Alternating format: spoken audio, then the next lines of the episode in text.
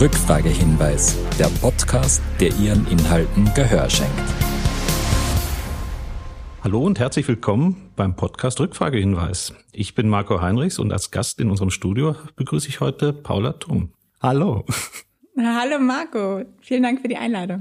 Gerne. Paula ist Podcast-Marketing-Expertin. Sie berät ihre Kundinnen und Kunden beim Buchen von Werbung in Podcasts, genauso wie beim Aufbau eines eigenen Podcasts. Und wie du schon auf deiner Webseite schreibst, wirken Erlebnisse, die über akustische Reize aufgenommen werden, besser und länger. Wie sieht denn deine Kundinnengruppe aus? Ich habe, ja, also wie du ja schon gesagt hast, es sind unterschiedliche Produkte und Angebote, die ich habe und dementsprechend sieht die, sie sieht meine Zielgruppe auch unterschiedlich aus. Also zum einen habe ich natürlich die Marken, ob es jetzt große Unternehmen sind, Startups, ganz unterschiedlich, die sagen, wir wollen gerne Werbung buchen in bestehenden Podcasts und dort einfach unsere Werbung platzieren, unser Produkt platzieren. Und dann gibt es natürlich auch, aber das sind eigentlich auch hauptsächlich Unternehmen mittlerweile, die sagen, sie wollen Podcast starten oder auch einfach, sie haben einen Podcast und kommen auf mich zu und sagen, hey, wir wollen gerne dass da mal drüber geschaut wird und ob wir da noch irgendwas optimieren können, den größer machen können. Und das ist auch oft ein Thema. Also es sind mittlerweile schon viel Unternehmen. Früher waren es auch viele so Solo-Selbstständige, sage ich mal. Und das hat sich dann jetzt aber doch so ein bisschen gedreht. Vielleicht auch so, weil ich es weil ein bisschen so wollte. Aber es sind dann doch eher die Unternehmen geworden mittlerweile, mit denen ich zusammenarbeite, ja. Du bist ja jetzt seit einem knappen Jahr in Österreich. Vorher hast du in Deutschland gearbeitet. Kannst du irgendwelche Unterschiede sehen zwischen Deutschland und Österreich, die dir aufgefallen sind? Grundsätzlich natürlich gibt es Unterschiede zwischen Deutschland und Österreich und das ist ja auch gut so und deshalb bin ich auch hergekommen, weil es ja auch die lebenswerteste Stadt der Welt ist in Wien und ja, weil wenn man sich die Podcasts so anschaut, ich habe das Gefühl, dass ich in in Wien jetzt schon, dass es so eine total enge Podcast-Community auch gibt. Also, dass sich ganz viele kennen. Ich habe so die ersten kennengelernt und die haben gesagt, hey, du musst auch unbedingt mal mit dem und dem sprechen und äh, kontaktiert die mal. Und so bin ich da wirklich so ein bisschen reingerutscht und habe immer mehr Leute kennengelernt. Und das finde ich total spannend. Und ich habe das Gefühl, klar, liegt vielleicht auch an den unterschiedlichen Größen der Länder, aber in Deutschland ist es alles so ein bisschen bisschen weiter und natürlich gibt es da auch so eine Community, aber es ist nicht irgendwie so eng zusammen. Also ist zumindest mein Eindruck gerade. So kann natürlich auch sein, dass andere das jetzt anders sehen. Aber ja, genau. Ja, aber in bestimmten Branchen und Teilen von Branchen ist es hier wirklich ein Dorf. ja, genau. Und genau, und der andere, und der andere Punkt ist wirklich, dass ich jetzt bei einzelnen Podcasts gesehen habe, dass oft deutsche Podcasts mehr von Deutschen gehört werden und österreichische Podcasts mehr von Österreichern gehört werden. Dass es da wirklich doch, glaube ich, manchmal noch so ein bisschen Hemmung gibt, dann in Anführungsstrichen die andere Sprache sich anzuhören, obwohl es ja doch sehr ähnlich ist. Aber ich glaube, man hat dann doch meistens eine Vorliebe und dass dann 80 Prozent so oft zu dem, also die Leute sind, die auch dann, also die Deutschen sind, die die deutschen Podcasts hören oder 80 Prozent dann die Österreicher sind, die die österreichischen Podcasts anhören, ja. Aber zumindest hat man da dann noch was Potenzial. Genau, ja, auf jeden Fall. du hast ja auch deinen eigenen Podcast, den Podcast Marketing Club. Seit Anfang 2020 bereits 166 Folgen produziert und da gibst du praktische Tipps rund um das Thema Podcast Marketing. Und ja, wo wir gerade von Tipps sprechen, da würden wahrscheinlich unsere Hörerinnen und Hörer gerne auch welche hören. Welche Gründe gibt es denn, einen Podcast zu starten? Ich würde, glaube ich, die Frage ein bisschen anders stellen. Ich würde sagen, was ist der Grund, warum du einen Podcast starten möchtest? Also, dass du so rum, dass du erstmal überlegst, warum möchtest du denn einen Podcast starten und nicht, okay, ich möchte einen Podcast starten, jetzt brauche ich schnell einen Grund dazu, sondern eher andersrum. Und auf jeden Fall ist das super wichtig, dass man sich ein Ziel überlegt, weil wenn man kein Ziel hat dazu, dann kann es gar nicht erfolgreich werden. Und Ziele können zum Beispiel sein, das gerade für Unternehmen natürlich als Marketing-Tool zu nutzen und somit auch ja eine Art Content-Marketing-Kanal aufzubauen, wie so eine Art Blog, nur halt in Audio. Es kann aber auch genutzt werden, um direkt den Kontakt zu Kunden zu bekommen, dass man zum Beispiel als Gäste sich die Kunden einlädt. Da habe ich auch schon einige Podcasts erlebt, die sagen, die fahren dann wirklich zu jedem Kunden hin, bauen da wirklich eine Art Beziehung auf mit denen, während sie mit denen sprechen und machen dann einfach nach so einem netten Gespräch dann vielleicht noch mal ein kleines Angebot. Das ist eigentlich auch manchmal ganz, ganz smart. Es kann natürlich aber auch ein Grund sein, einfach ja, so ein bisschen Reichweite aufzubauen, Awareness zu bekommen. Es kann aber auch natürlich der Grund sein, ich habe Lust, was zu erzählen, ich habe ein Thema, worüber ich sprechen möchte, oder ich möchte was zu einem Thema lernen und deshalb spreche ich mit Leuten und die sprechen viel eher mit mir, irgendwelche Experten zu einem bestimmten Thema, wenn ich sie in einen Podcast einlade, als wenn ich sie bei LinkedIn anschreibe und sage, hey, hättest du nicht Lust, dich mal auszutauschen? Und genau, so eine Sachen zum Beispiel funktionieren eigentlich ganz gut. Aber es ist auf jeden Fall wichtig, dass man sich überlegt, was möchte ich erreichen mit dem, oder Employer Branding hatte ich jetzt gar nicht genannt. Das ist auch immer ein schönes Ziel, dass man sagt, man möchte sich irgendwie als attraktiver Arbeitgeber positionieren und zeigen, ja, ein bisschen so behind the scenes, was eigentlich im Unternehmen so los ist und wie es da ist zu arbeiten. Ja, und wenn man nicht direkt einen eigenen Podcast starten möchte, ähm, welche, welche Tipps hättest du zum Schalten von Werbung innerhalb von Podcasts? Also da gibt's auch jede Menge. Und da würde ich auf jeden Fall genau, also ähnlich vorgehen. Was, was ist das Ziel der Kampagne? Möchte ich einfach Top of Funnel quasi die Brand Awareness erstmal steigern, dass Leute überhaupt erstmal von mir erfahren? Möchte ich direkt, dass die Leute äh, sich einen Download irgendwie runterladen, sich in meine E-Mail-Liste einladen, sollen sie direkt kaufen? Und bei den, bei den letzteren Sachen wäre ich eher vorsichtig. Es hängt natürlich immer sehr vom Produkt ab. Grundsätzlich funktioniert Podcast-Werbung aber am besten wirklich, um Brand Awareness zu steigern. Denn die wenigsten Leute hören einen Podcast, hören eine Werbung und hören dann auf, den Podcast zu hören, weil sie in dem Moment dann sagen, okay, dann gehe ich jetzt auf die Seite und kaufe das Produkt. Das macht einfach fast keiner natürlich, wenn du genau die den Moment jemanden triffst, der sagt, genau danach suche ich gerade. Das kann natürlich mal passieren und dafür ist der Call to Action auch gut. Aber damit sollte man hauptsächlich nicht rechnen. Und es geht dann vielmehr darum, dass man, weiß ich nicht, drei, vier, fünf Mal gehört wird und über die Tonspur und über dieses gesagte Wort ist es auch wieder viel emotionaler und dadurch bleibt es auch sehr gut im Kopf hängen am Ende. Und dann vielleicht ist es ein Monat später, vielleicht ist es auch ein halbes Jahr später, wird dann jemand denken, jetzt brauche ich vielleicht dieses Produkt und dann bist du präsent mit deiner Marke im Kopf weil du einfach fünf, sechs Mal im Podcast aufgetaucht bist und dann denke ich, warte mal, da habe ich doch mal was gehört. Dafür funktioniert es einfach am besten. Aber es gibt auch andere Möglichkeiten, nur da muss man sich auch vorher bewusst machen, was will ich und was will ich nicht. Und man sollte auch nicht zu schnell, sage ich mal, Rückschlüsse ziehen, sondern dem auch ein bisschen Zeit geben, weil es oft, es ist einfach nicht so, okay, die Folge kommt jetzt raus, okay, es passiert gar nichts, dann bringt das für mich nichts. Das höre ich auch ganz oft. Es funktioniert aber oft über den Zeitraum einfach, dass dann, wie gesagt, Monate später dann vielleicht noch Leads gesammelt werden oder vielleicht auch Käufer reinkommen und man dem Ganzen einfach ein bisschen Zeit geben muss, bis dann auch die Wirkung davon quasi rüberkommen, ja. Und natürlich noch ein Punkt dazu, dass die Zielgruppe auf jeden Fall natürlich auch matcht, dass man nicht einfach wahllos in irgendwelche Podcasts geht oder sagt, hey, der ist jetzt gerade am günstigsten und da kriege ich am meisten Reichweite. Es gibt einfach fast mittlerweile zu jedem Podcast ein Thema und dann sollte man sich am besten auch genau die passende Nische suchen, weil wenn da die Leute zuhören schon zu dem Thema, was du vielleicht auch besprichst mit deinem Produkt, dann ist die Wahrscheinlichkeit natürlich viel höher, dass es dann da auch funktioniert und du da reinpasst, als wenn es jetzt irgendwie total randommäßig da irgendwie reinge, reingeschmissen wird. Wenn man sich dann doch entscheidet, einen eigenen Podcast zu machen, ist ja wie überall im Marketing Kennzahlen wichtig. Welche Kennzahlen für Podcasts findest du denn besonders wichtig? Die man beachten sollte? Mhm. Ja, das ist immer so ein, so ein Thema, wo viele die ja eins der größten Herausforderungen eigentlich noch so beim Podcasten, ne? wo man immer sagt, okay, man kann einfach nicht so viele Sachen messen. Dabei ist die wichtigste Zahl eigentlich die die Hörer, die man pro Folge erreicht. Ich habe, glaube ich, sogar auch mal eine Folge gemacht dazu, wie wichtig jetzt Abonnenten sind, weil ganz viele, wenn ich frage, wie viele Hörer hast du jetzt oder wie groß ist dein Podcast? Ja, ich habe so und so viele Abonnenten. Natürlich ist das auch schön, weil irgendwann haben sie den ja mal abonniert. Das heißt, sie haben Interesse gezeigt, aber es sagt nichts darüber aus, wie viele Leute deinen Podcast hören.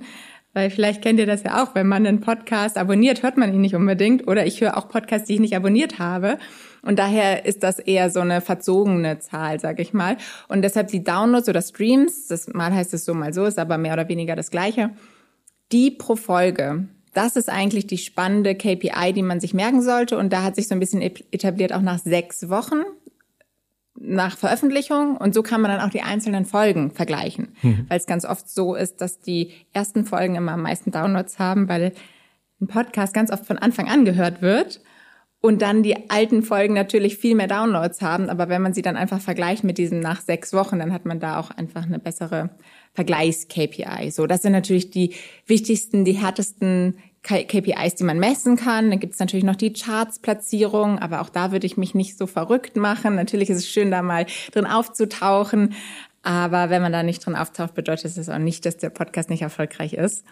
Und was natürlich auch immer noch schön ist, wenn man irgendwie eine Möglichkeit hat, Feedback zu bekommen. Es ist natürlich nicht so einfach über einen Podcast, aber wenn man da dann vielleicht auch mal das ein oder andere Mal eine, eine, ein Feedback bekommt, dass es irgendwie ein guter Content ist oder so, dann ähm, ja, ist das finde ich auch immer schon eine schöne KPI. Mhm. Ja, wo du gerade von Feedback sprichst, welche Feedback-Möglichkeiten findest du denn am besten bei Podcasts? Über welchen, über, über welchen Weg man am besten Feedback geben sollte? Über welche Kanäle? Ja, also es wird ja jetzt gerade so ein bisschen gemunkelt, dass Spotify jetzt ja anfangen will, dass man da auch Kommentare unter Podcast-Folgen setzen kann. Mhm. Also wirklich, ich glaube, vielleicht dann sogar, also es gibt's ja noch nicht, deshalb kann man es ja noch nicht sagen, aber vielleicht dann sogar, dass der Podcaster direkt darauf reagieren kann oder so. Ich weiß, also so ein bisschen wie bei so einem Social-Media-Post, mhm. stelle ich es mir gerade vor. Ich kann mir aber auch vorstellen, dass das wieder dann nur geht für Leute, die bei Anchor hosten, also dem Spotify hauseigenen Hoster. Und sonst, also E-Mail, ganz klassisch, finde ich immer ganz schön, wenn man auch die E-Mail-Adresse dazu einfach in den Shownotes hat oder in der Podcast-Beschreibung, dass die Leute da direkt irgendwie einen Kanal haben. Und sonst ist es immer schön, wenn man einfach einen Social-Media-Kanal bestimmt, wo man so mit seiner Community kommunizieren möchte. Am besten sucht man sich halt erstmal einen aus, damit man sie irgendwie sammeln kann. Und es kann Instagram sein, das kann LinkedIn sein ich bin immer nicht ganz so ein Fan von Instagram, weil der einfach organisch nicht mehr wirklich viel kann, der Kanal. Und ja, TikTok ist natürlich auch ganz spannend. Allerdings ist es da, glaube ich, schwieriger mit Community Management. Also grundsätzlich wäre jetzt mein, mein Favoritenkanal wahrscheinlich LinkedIn oder einfach über Mails. Allerdings bei Mails können die Leute wieder untereinander nicht kommunizieren. Das ist hm. immer das Schöne bei Social Media, wenn das irgendwie noch geht, ja. Stimmt. Allerdings wäre es vielleicht auch interessant, wenn man ohne Medienbruch direkt auf der Player-Seite entweder kommentieren könnte oder zumindest Feedback gibt für den Produzenten sozusagen. Auf der Website meinst auf der, du? Zum Beispiel. Ja, das ist spannend. Das hatte ich gerade mit einem Kunden auch. Wir sind gerade gestartet und der hat einen riesigen Blog auch, eine riesige Community und der hatte auch überlegt, das auf seiner Website dann wirklich mhm. mit Kommentarfunktion zu machen. Habe ich bis jetzt noch nicht gesehen, aber ich werde noch mal Infos nachreichen, wie es laufen ja. wird, wenn wir das testen. Weil ich habe auch ähm, bei einem Kongress mal gehört, das war ein amerikanischer äh, Podcaster, der halt auch über die Wichtigkeit von Feedback gesprochen hat. Und was ich gesehen habe, was es noch gar nicht gibt, ist zum Beispiel bestimmte Stellen innerhalb einer Folge zu kommentieren. Also man kann dann vielleicht kommentieren die gesamte Folge oder den gesamten Podcast und dann auch Feedback geben, was könnte man für nächste Folgen machen oder was ist gut, was ist schlecht. Aber bestimmte Stellen innerhalb einer, einer Folge entweder mit einem Like zu versehen oder richtig was dazu zu schreiben, mhm. um damit der, ähm, damit der Produzent eine Idee kriegt, was der Hörer oder die Hörerin gerne haben möchte, das, das gibt's bisher noch nicht, so viel ich weiß, und finde ich nee. auch recht interessant. Also und, und wo hattest du das gesehen, dass das jetzt, also hattest du gesehen, dass das kommen soll? Nein, ich habe es als Idee präsentiert und, ah. und, und, sie haben halt gesagt, äh, das kennen sie noch gar ja. nicht. Das wäre ja. durchaus mal ein interessanter ja, Zugang. Definitiv. Gerade bei längeren Folgen, ne? dass man dann sich, hey, Eben. das könnte diesen ganzen langen Teil am Anfang könnt ihr weglassen, startet einfach da.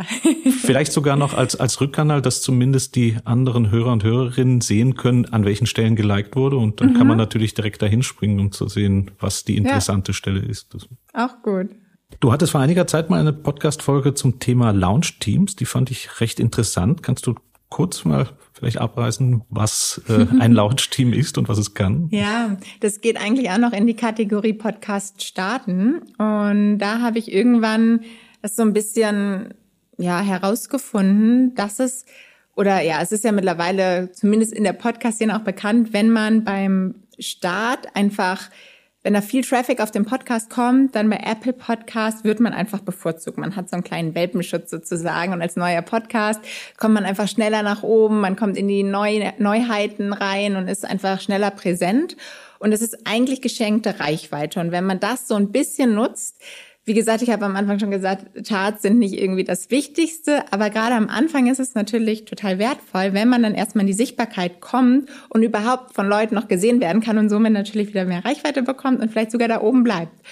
Und dafür ist es halt wichtig, dass am Anfang ein bisschen Traffic auf den Podcast kommt und das geht natürlich dann zum einen, wenn man in der ersten Woche, ich sage mal so, am besten wirklich jeden Tag eine Folge rausbringt, also sieben Folgen in einer Woche. Wenn man jetzt super lange Interviewfolgen hat, dann kann man das auch mal in, ja, alle zwei Tage machen oder so.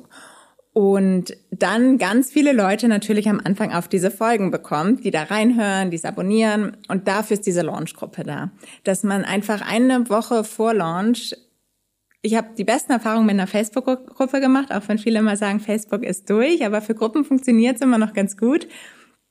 Und dort einfach die, ja, Family, Fools and Friends einlädt oder auch idealerweise natürlich Leute, die sich auch für das Thema interessieren und da dann einfach schon mal ein bisschen die letzten, den Feinschliff nochmal bespricht, vielleicht zwei Varianten vom Titelbild postet und die Wahl stellt, welches besser ist, vielleicht nochmal unterschiedliche Jingles reinpostet, nochmal nach spannenden Gästen fragt, die man einladen kann. Also irgendwie wirklich nochmal so ein paar Fragen stellt. Das ist ja auch wirklich total wertvoll, da nochmal ein bisschen Input zu bekommen, bevor man dann wirklich loslegt. Und diese Leute dann wirklich, die sind total engagiert und aktiviert und wollen dich gerne unterstützen. Und wenn man dann am letzten Tag sagt, hey Leute, und jetzt geht's los. Ich freue mich, wenn ihr morgen alle den Podcast bewertet und abonniert und hört und teilt dann bekommt man da nämlich in den ersten Tagen super viel Traffic und das funktioniert in der Regel mal sehr gut. Du hattest damals auch gesagt, der, der LinkedIn-Algorithmus ist leider noch nicht für Gruppen so weit, dass er dafür geeignet ist. Hast du irgendwie Erfahrung gemacht, ob er in, in der Zwischenzeit besser geworden ist oder, weil sie arbeiten natürlich ja. immer dran, aber also ich verstehe es ehrlich gesagt nicht, weil es ist eine Einstellung von LinkedIn und ich glaube, das können Sie auch selber einstellen. Einfach ist nur eine Einstellungssache dass man einfach automatisch benachrichtigt wird, sobald du in der Gruppe beigetreten bist, du auch wie bei Facebook quasi auch benachrichtigt wirst, in dieser Gruppe wurde was gepostet. Und das macht LinkedIn halt nicht, beziehungsweise du musst einmal ganz aktiv die Glocke in der Gruppe anklicken. Und das habe ich versucht dann immer noch mal so ein bisschen zu promoten, aber es ist, ja, es, es funktioniert halt nicht so gut. Und es ist manchmal so ein bisschen schade, weil man sich so viel Mühe gibt. Und die Leute würden ja auch helfen, nur sie kriegen es dann einfach nicht mit. Und das ist dann so schade, ja. Aber wir müssen die Hoffnung nicht aufgeben. genau. Wenn man schon einen Podcast aufgenommen hat und dann die Folge noch was verbessern will, was glaubst du, wie viel Post-Production ist nötig, damit man was Vernünftiges rausbringt? Oder ja. ist es, ist es nötig? Grundsätzlich sage ich immer gerne, im Podcast weniger schneiden ist mehr. Also gerade ein Podcast lebt ja immer von dem, von dem echten, authentischen und dann kann auch mal ein Räusperer drin sein, da kann auch mal ein Versprecher drin sein, das ist vollkommen fein. Und das ist ja das, warum Podcast so erfolgreich ist, weil es eben kein total glatt gezogener Imagefilm ist, sondern man das Gefühl hat, man kriegt wirklich mit, wie die Leute sind. Ich finde, es ist trotzdem nochmal ein Unterschied zwischen einem Interview zum Beispiel. Bei einem Interview, finde ich, muss man oft fast gar nichts schneiden.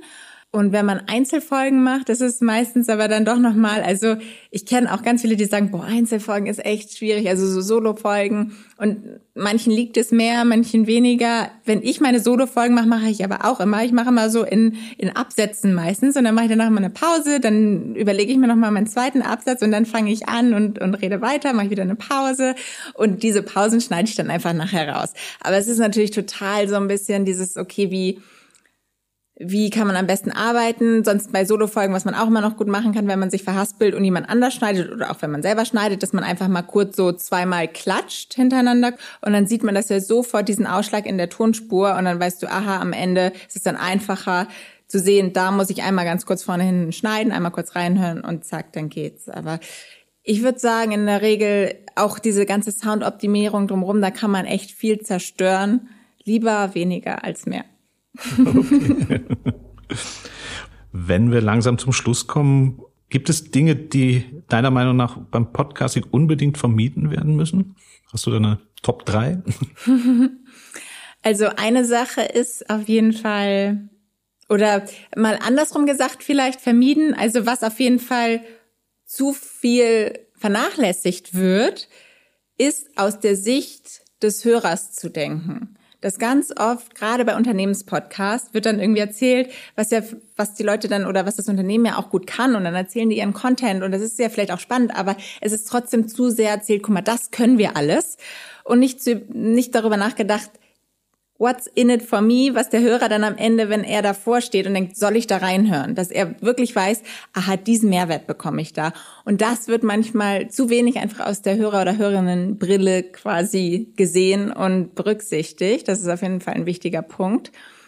Und damit geht auch einher, dass man, ich sage immer so eine Faustformel, je größer das Unternehmen ist, desto weniger darf man vom Unternehmen auch erzählen im Podcast. Also wenn man jetzt noch so ein kleiner Solo-Selbstständiger ist, dann kann man natürlich auch mal sein Angebot, sage ich mal, im Podcast nennen. Wenn man aber Coca-Cola ist, dann sollte man jetzt vielleicht nicht mehr unbedingt die ganze Zeit sagen, und jetzt kauft Coca-Cola, jetzt gibt's gerade ein Sonderangebot.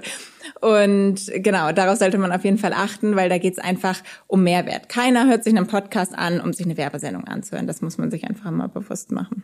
Na, das ist doch ein schönes Schlusswort. ja, vielen Dank für die spannenden Insights, wertvollen Tipps. Ich bedanke mich fürs Zuhören und sage bis zum nächsten Mal. Rückfragehinweis. Die inhaltliche Verantwortung des hier Gehörten liegt bei den Auftraggebern.